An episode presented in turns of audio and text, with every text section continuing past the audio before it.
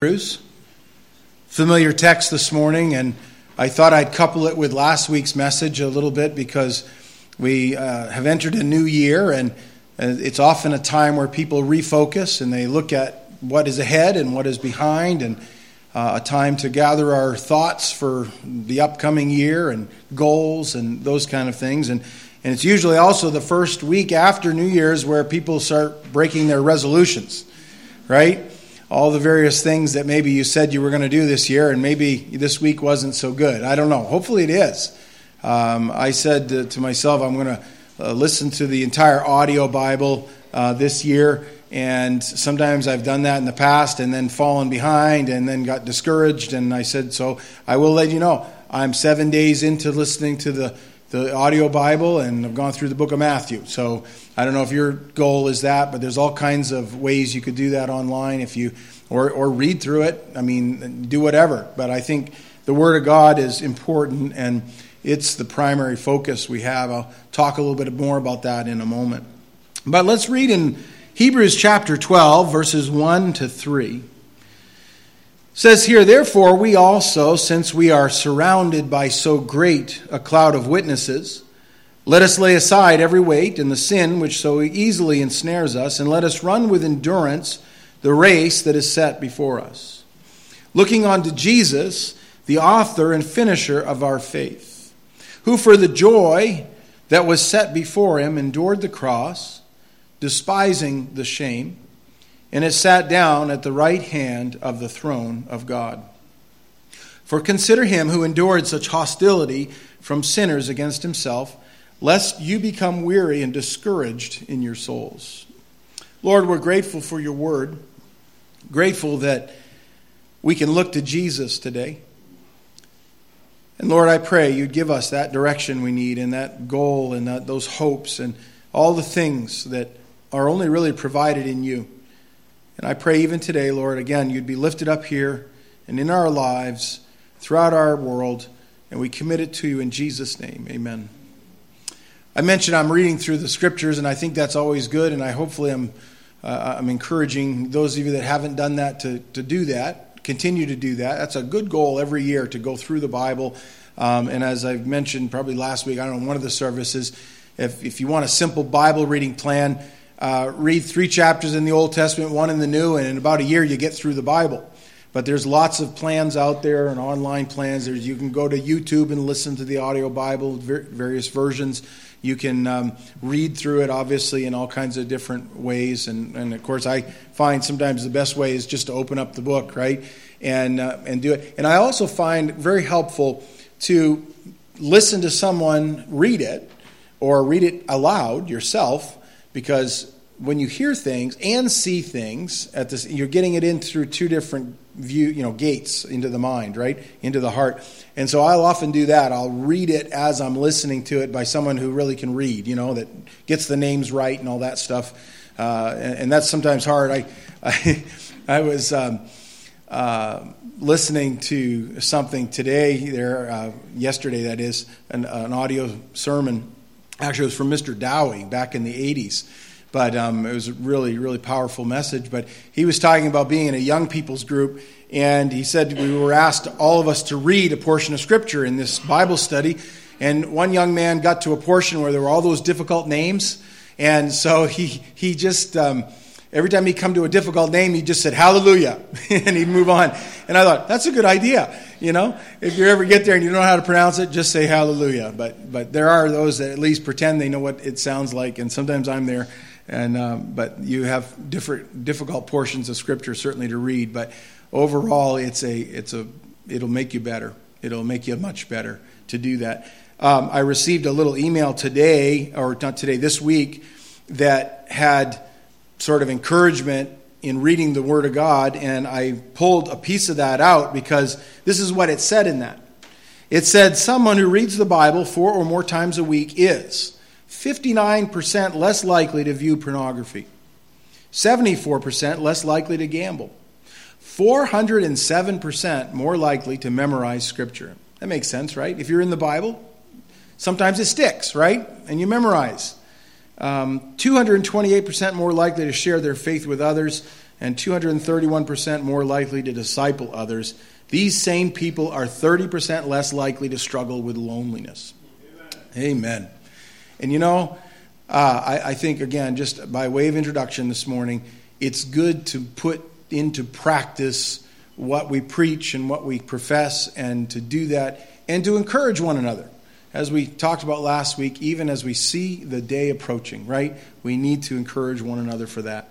Well, we're going to go back here to our text this morning, and if you want an outline, uh, point number one is check your focus. Check your focus. Every now and again, um, we need to refocus. I'm at an age where now my eyes are changing. You know, that happened about probably four years ago now, where they were changing a little bit before that, but I still didn't need glasses. Now, pretty much when I read, um, unless the print's big and or far away, I, I have a hard time focusing closer. You know, that's what happens when your eyes get older. And they change over a period of time, then they slow down and stop, and they don't change as much. And then and now you can go get corrective surgery and stuff like that and get eyes like you had when you were young, right? Uh, those kind of things. But regardless, we need to check our focus regularly. I got a call this week from my optometrist and said, "Oh yeah, your your by was it every two years? Your two year appointment is up to come in in March." And so I'm like, "Oh okay, back at that now already." Uh, it, it didn't seem like it was that far, but there's regular times that we check our eyes out, but we need to check our spiritual focus. And in the book of Hebrews, chapter 12, in verse 2, it says, looking unto Jesus. Looking unto Jesus. And as I mentioned earlier, sometimes uh, we don't look in the right direction or the right place or at the right person. And it's easy to get your eyes off of the most important one and it's looking unto Jesus. And it's interesting because that word looking, as is translated in our Bible, it, it means in the Greek is a word that's very strong, and it means to firmly fix your eyes. Actually, another version says that. Let us fix our eyes on Jesus. That means you don't take your eyes off him. And if you do, you're in danger of going off course one way or the other. And I think that's important that spiritually speaking, we keep our eyes fixed upon the Lord Jesus, and in doing that. And that involves um, not only someone who just glances off and says, you know, I'm, I'm, I'm spiritually minded. You know, it's, it takes work to do that. It's diligence. It's making sure that we are focused on the right Jesus. And I, why I say that is there are a lot of false Christs out there and false philosophies and false uh, teachings and things like that. And it's getting back to the scriptures because through the lens of the scriptures, we see Jesus and we see who he is. And it sharpens our spiritual focus. Anybody know what this is specifically? Some of you military vets. What is it? Compass, but specifically, what is it? A lensatic compass, right? And if uh, you ever did land navigation, prior to the days of GPS. You still have to do this today because sometimes the GPS doesn't work, right? But you had a lensatic compass, and, and, and it has, as you see there, um, a cover that flips up, and it has this little wire that goes through the middle of that. And then you have a lens in the back of it, and then the compass face is down below. And the way that works is you get your um, direction of travel, your azimuth on a map. You would lay out and of course, you have to know where you're, you're, you're at. You have to know your own location. If you don't know where your own location is, well, you're never going to know where you're going, right? I mean, that just makes sense. And, and I may I say this, spiritually speaking, you need to know where you're at. And the Bible allows us to see where we are when we have our eyes on Jesus Christ. And often when I do that, and as I get closer to Christ, and see him as he is, I realize who I am, and I'm a sinner. And there was a day when I realized I'm a sinner, lost in my sin, and I needed someone to save me because I wasn't on the, I wasn't on the right direction. I was headed in total wrong direction away from heaven. I was headed to hell. And it was through the scriptures I realized that. And, and, and looking unto Jesus involves, first of all, figuring out where you're at. But then you also need to know where you're going. And the great thing is this that we can't see all the detours in between. We don't know all the, the pitfalls in between, all the good times and the bad times. Um, I think that's good because I mean we we would we would never live. We'd never leave the house if we knew all the bad things that might happen to us. And if we thought all about the good things that would come, well, maybe we wouldn't do anything to even allow those things to come into our life. We just wait for them to happen. But we look to Jesus, who is the light to our path in doing that. One of these in action is sort of like this. In this case, the soldier's holding it up and he's looking down. And actually, you look down through the lens that's there at his thumbs, and the lens allows you to focus down on the compass face so that you know you're in the right direction. And then there's a little aiming point on, off the top of that, and then you look through and you see that longer wire, and that's an aiming point. And then you line those two points up with a distant object, all in the line of travel, the azimuth, and you walk to that, or you drive to that. Because what happens when you're just like have a compass, well, let's say you want to go north, you start going north, but do you realize that you could be in Seattle, Washington and traveling north, and you could be in Madawaska, Maine traveling north, right? You're both going north, but you're totally different parts of the world, and one will be in a different north direction than you will, you know? And so it's easy as you're navigating to step off course and you don't even realize you're drifting.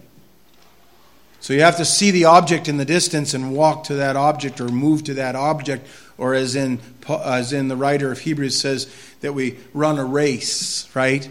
Running, and we are headed to Jesus, looking unto Him, the author and finisher of our faith. That's the finish line. Make sure your eyes are focused in the right place and you know where you're at. Got to do that. Last week we looked at this verse. See then that you walk circumspectly, not as fools, but as wise. See, the fool runs through life chasing whatever he wants to chase. Some whatever the new, newest, greatest, brightest object is in the room, that's where they go. Just like a moth to a light. For the believer, we're to focus our eyes to the Lord. And we're to know who he is.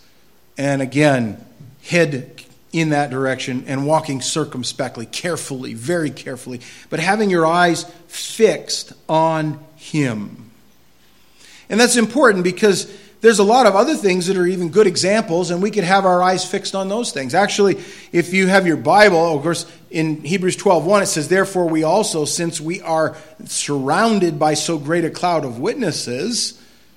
Now you say, when you when you read through the scriptures, there are key words that pop out. And you students of the Bible know this. If you see the word therefore, what do you ask? What is it there for? Well, you would have to back up a chapter and look at chapter 11 and the preceding chapters beyond that. And the argument is built off this idea. Chapter 11 is a hall of faith. And if, if you have your Bible, you look quickly and you, you see the sphere of faith. It says, Now faith is the substance of things hoped for, the evidence of things not seen. And then it says, By it the elders obtained a good testimony. And then it goes on and it gives instances of faith, like of Abel and Enoch and Noah and Abraham and Sarah. And then on to Isaac and Jacob and Joseph and the parents of Moses and Moses and then Joshua and Rahab and then all the other heroes of the faith. And they're all amazing stories. I mean, I could pull one of those out and I could I'll just look at Rahab. You know the story of Rahab. She's in a condemned city. She's a sinner. Uh, not a lot of people have a title attached to their name like Rahab the harlot. But that's what she was known for. And by faith, she believes on the God of Israel and she's grafted into the line of the Messiah by faith. That's exciting. But you know, it's not about Rahab. It's not about Joshua. It's not about Moses or Enoch or any of them. It's not about David. It's about the God of Rahab and Moses and David. And therefore, we also, since we are surrounded by so great a cloud of witnesses, let us lay aside every weight and sin that so easily ensnares us, and let us run with endurance the race that is set before us, looking unto Jesus. Looking on to Jesus. And I say that because I want to set a good example as your pastor, but don't look to me too carefully. If you follow me around, I guarantee you within five minutes you'll see a sinner. All right? Hopefully nothing major, but you know what? We're sinners. And you will see sometimes I don't have a good attitude. Sometimes I don't have the faith I should have. Sometimes I, I will say something I really shouldn't have said. you know, stuck my foot in my mouth again. Sometimes it just stays there. A lot of things we do. But look to Jesus. And if I look to Jesus and you look to Jesus, guess what? We'll be in the right direction. And you won't be disappointed with him. You won't. I'm thankful for Jesus. And you know, it also says he's the perfecter of our faith. For, you know, back up to that, but it says, Who for the joy who was set before him endured the cross, despising the shame and, shame, and has sat down at the right hand of the throne of God. And I am glad that Jesus is the one who anchors us in heaven. He is the one who is the finish line. And He's going to produce in us a work that is finished. I'm glad for that. He's going to perfect what He started. That's what the book of Philippians says. And oh, I need that. I need to be perfected, not in myself, but by Him. In the backdrop of this whole focus is what Jesus was going to do and what he did do. He went to the cross. He despised the shame of it. And he went through all of that and he did it for you and he did it for me and he did it for the glory of God because there was joy on the other side the joy of finishing. The joy of finishing. And we'll talk some more about that in a moment. But that goes with the second point, and it's follow his example.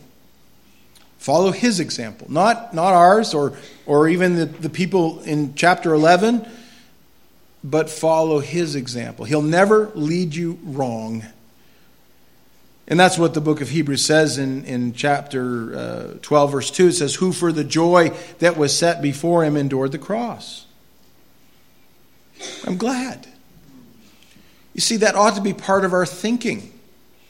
It should consume our thinking throughout the whole course of the day. Uh, that doesn't mean you're so heavenly minded you're no earthly good. Like, I don't want you praying with your eyes closed while you're driving, okay? Or while you're, you know, doing something that requires your attention elsewhere. But I will say this that our meditations ought to be on Him. That's what we do looking unto Jesus. Uh, the psalmist said that in, in verse uh, 1 to 3 in Psalm 5, he says, Give ear to my words, O Lord, consider my meditation. And, and the word for meditation in the Hebrew is my groanings. Sometimes I grumble. And I'm glad I don't grumble out loud a lot of times, but I do sometimes. But I'm saying, I grumble. And I mean, I see something, I hear something, somebody calls me something, and I go, oh, yeah. And I'm glad they don't hear me. I know I can tell. Some of you guys have grumbling spirits too, because I do. I grumble. Sometimes nobody else can hear my grumbling but Him. Lord, hear my grumblings. Hear the hurts. Hear the, the problems of my life and the things that are impossible and I can't fix and all of it. Just hear Him, Lord. And He does. He does. He goes on to say, Give heed to the voice or of uh, uh, the voice of my cry, my King and my God, for to you I will pray. The psalmist declares with himself, and he makes a vow and a, a pact with himself I am going to cry unto you, and I'm going to pray to you. That's a great start. Too often it's prayer that's the last thing that we move to. When everything else doesn't work, it's time to pray, right? And no, it should be the very first thing that comes to our mind when there is some need that arises or, or someone to intercede for. It ought to be before God first and foremost. Do that. Because he says in verse 3 My voice you shall hear in the morning, O Lord. In the morning I will direct it to you and I will look up. You know, the greatest thing you can do is in the morning look up. Look up. And he's not talking about because you sleep on your back, you're going to look up. Sometimes you look up, you get out of bed and you're looking down, you're like, oh man, are those my legs? You know? That didn't work last night, sleeping that way. I didn't sleep, you know, those kind of things. And, you, you know, we, we have those grumblings, even the physical grumblings, right? All creation groans. We're part of that. But in the morning, lift up your voice to heaven. Lift up your eyes to heaven. Look up. Look up. When I write little notes to people, sometimes I'll just include that. I'll say, keep looking up. I'll do that in emails, I'll do whatever. Just keep looking up. Uh, and I don't know if that ever encourages people, but it encourages me every time I write it because it reminds me of my direction of focus. It should be up and to Him. By the way, you can do that any time of the day. It's not just the morning. Some would say, oh, we have to do that only in the morning. No, the Bible goes on to say in Psalm 55 evening and morning and at noon. I will pray and cry aloud, and he shall hear my voice. Wow. Thank you, Lord. You know, when we're doing that, when we're focused on Him, we'll also be waiting for Him in hope. Someday I'm going to see Him. Amen. Amen. Here, there, or in the air, right? And I truly believe that. I, I believe the Scripture teaches that. I believe that for, the, for, for those that trust in Him, for those who have put their faith in Him, we will see him face to face as he is and not another. Oh, I'm glad for that. In Matthew 24, verse 44, Jesus, after that passage referring to prophetic events that are coming and all that, he just puts this out there. Therefore, you also be ready, for the Son of Man is coming at an hour you do not expect. It's a warning to those both outside the faith and inside the household of faith that we are to be watching and ready. Ready for the return of Christ, ready for uh, our turn to see Christ, but ready. And that involves watching. And who are we to watch? Looking unto Jesus, right? We're to do that. Oh, I'm thankful. He's our great example, and no other is needed in that time. I think also when we look ahead, and, and again, I'm thinking about what Jesus endured for us, right? We read that passage this morning in Matthew 26. And I think this is a good example. But when Jesus was in Bethany at the house of Simon the leper, a woman came to him having an alabaster flask of very costly, fragrant oil, and she poured it on his head as he sat at the table. But when his disciples saw it, they were indignant, saying, Why this waste? For this fragrant oil might have been sold for much and given to the poor. And I've thought about that a lot. Sometimes we we face something like a young life that is, is seems snuffed out so soon. And some might say, oh, what a tragedy, what a waste. And no, is it? Not if we're looking unto Jesus, because he'll do something. Amen. And I believe that. I believe that. He does things that only he can do. This woman took all that she had, probably at great expense to herself. Obviously, some have said that it would have cost over a year's wages. And she just poured it out on the head of Jesus. And she anointed Jesus. And who was she looking to? Jesus. See, you can't pour out a, a fragrant oil onto Jesus without looking at him. and her eyes of faith knew who he was and what he was about to do. And his disciples, those that should have known better than anybody, didn't. So I don't look to the disciples for your faith. um, I mean, definitely we learn from them. Look to Jesus. But when Jesus was aware of it and said to them, Why do you trouble the woman? For she has done a good work for me.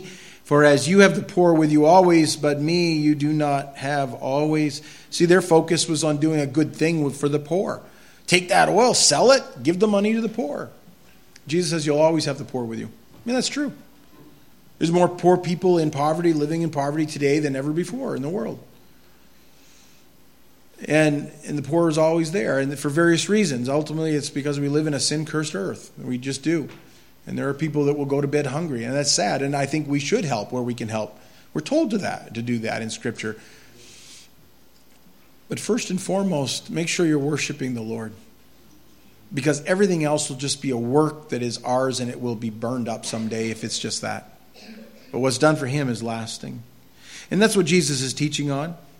And, and he says, For in pouring out this fragrant oil on my body, she did it for my burial. And, and can I just say it this way? Um, as J. Vernon McGee says, you better anoint the living Jesus because you'll never find a dead one. And he's alive, my friends. Worship the living God. Worship him. The book of Hebrews it says it's a fearful thing to fall into the hands of the living God. And I'll say this Jesus is alive, and we need to focus on him in that. Enduring the cross and the shame and the suffering, and I won't take the time to read through the gospel record of that, but when they crucified Jesus, it was awful. Roman crucifixion was the worst way to die. It is where we get our word excruciation or excruciating pain. Out of the cross, excrucio. The Romans came up with a new word just to describe the cross. And Jesus went and did that for you and me. He suffered and he, he was he was shamed. Here's the creator of all things and he enters into his creation. He never does one bad thing. He never sins. He never harms anybody. He never does any of that. And they take him and they spit on him and they mock him and they cruelly treat him and scourge him. And they would have chastised him in such a way that he, would, he was unrecognizable as a man, the Bible says. That's how bloodied he was.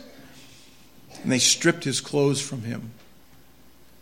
See, we clean up the cross when we see in our mind the crucifixion and things like that, but he would have been, he would have been naked and bleeding, hanging on a cross. What shame. You have no way to cover yourself. Your hands are nailed, your feet are nailed. Writhing in pain and suffering, and then feeling the absolute lonely emptiness of dying, and having even, as it says, cries out, My God, my God, why have you forsaken me? Of course, he's quoting from Psalm 22. And Psalm 22 is the crucifixion psalm, written a thousand years before the crucifixion. And it would have pointed people right back to that, and in that is a messianic psalm. And it would have shown that he indeed was Messiah, he indeed is the Christ. But nevertheless, the prophetic element of that was that he was feeling that weight of sin and he was thus separated during that moment when the weight of sin was placed upon him, and he paid for it. The third day rose again. See, the Bible says it was for the joy that was set before him. The joy was what would be accomplished after the pain. I think of that in the context of an athlete that has to be a competitive athlete that wants to, to race or to you know, be in a sport where they're the top of their game. You don't do that by sitting on the couch and playing video games. Unless you're like a video game athlete, I guess, but you got to get up and get out there early and you got to work and sweat. And when your friends are doing their thing, you're doing your thing because you want to win. And you purposely will go through trial of suffering in exercise and all the other things and diet restrictions, all those things, purposely because you know the joy of the victory at the end. That's what Jesus saw. And that's what he gives us for hope in the midst of all of that. Oh, I'm thankful for such a Savior. And you know, there were people that were around the cross that, that saw that. I think of the two thieves, one on either uh, uh, side of him, as they, as they, um, you know, went and and died. reminds me of a little story, by the way. Man was getting ready to die, and he he had his arrangements made, and and uh, he knew his time was coming. And so when they asked him, you know, how do you want to uh, be buried and all that, and he says, well, he says, I, I ultimately, I, I guess I, I would like to have before I die and all that stuff. I, I'd like to have my lawyer present. I'd like to have my banker present.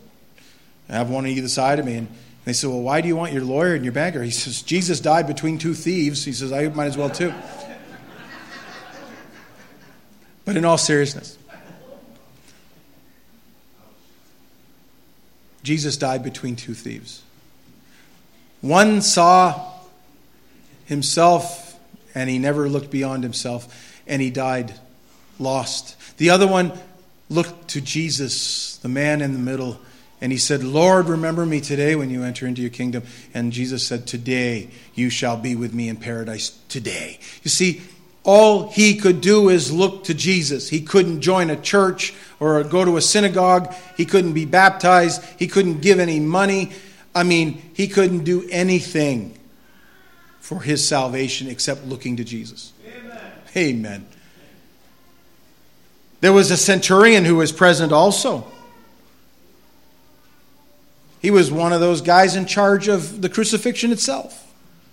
And he looked to Jesus. It says, and when the centurion and those with him were who were guarding Jesus saw the earthquake and the things that had happened, they feared greatly, saying, Truly, this was the Son of God.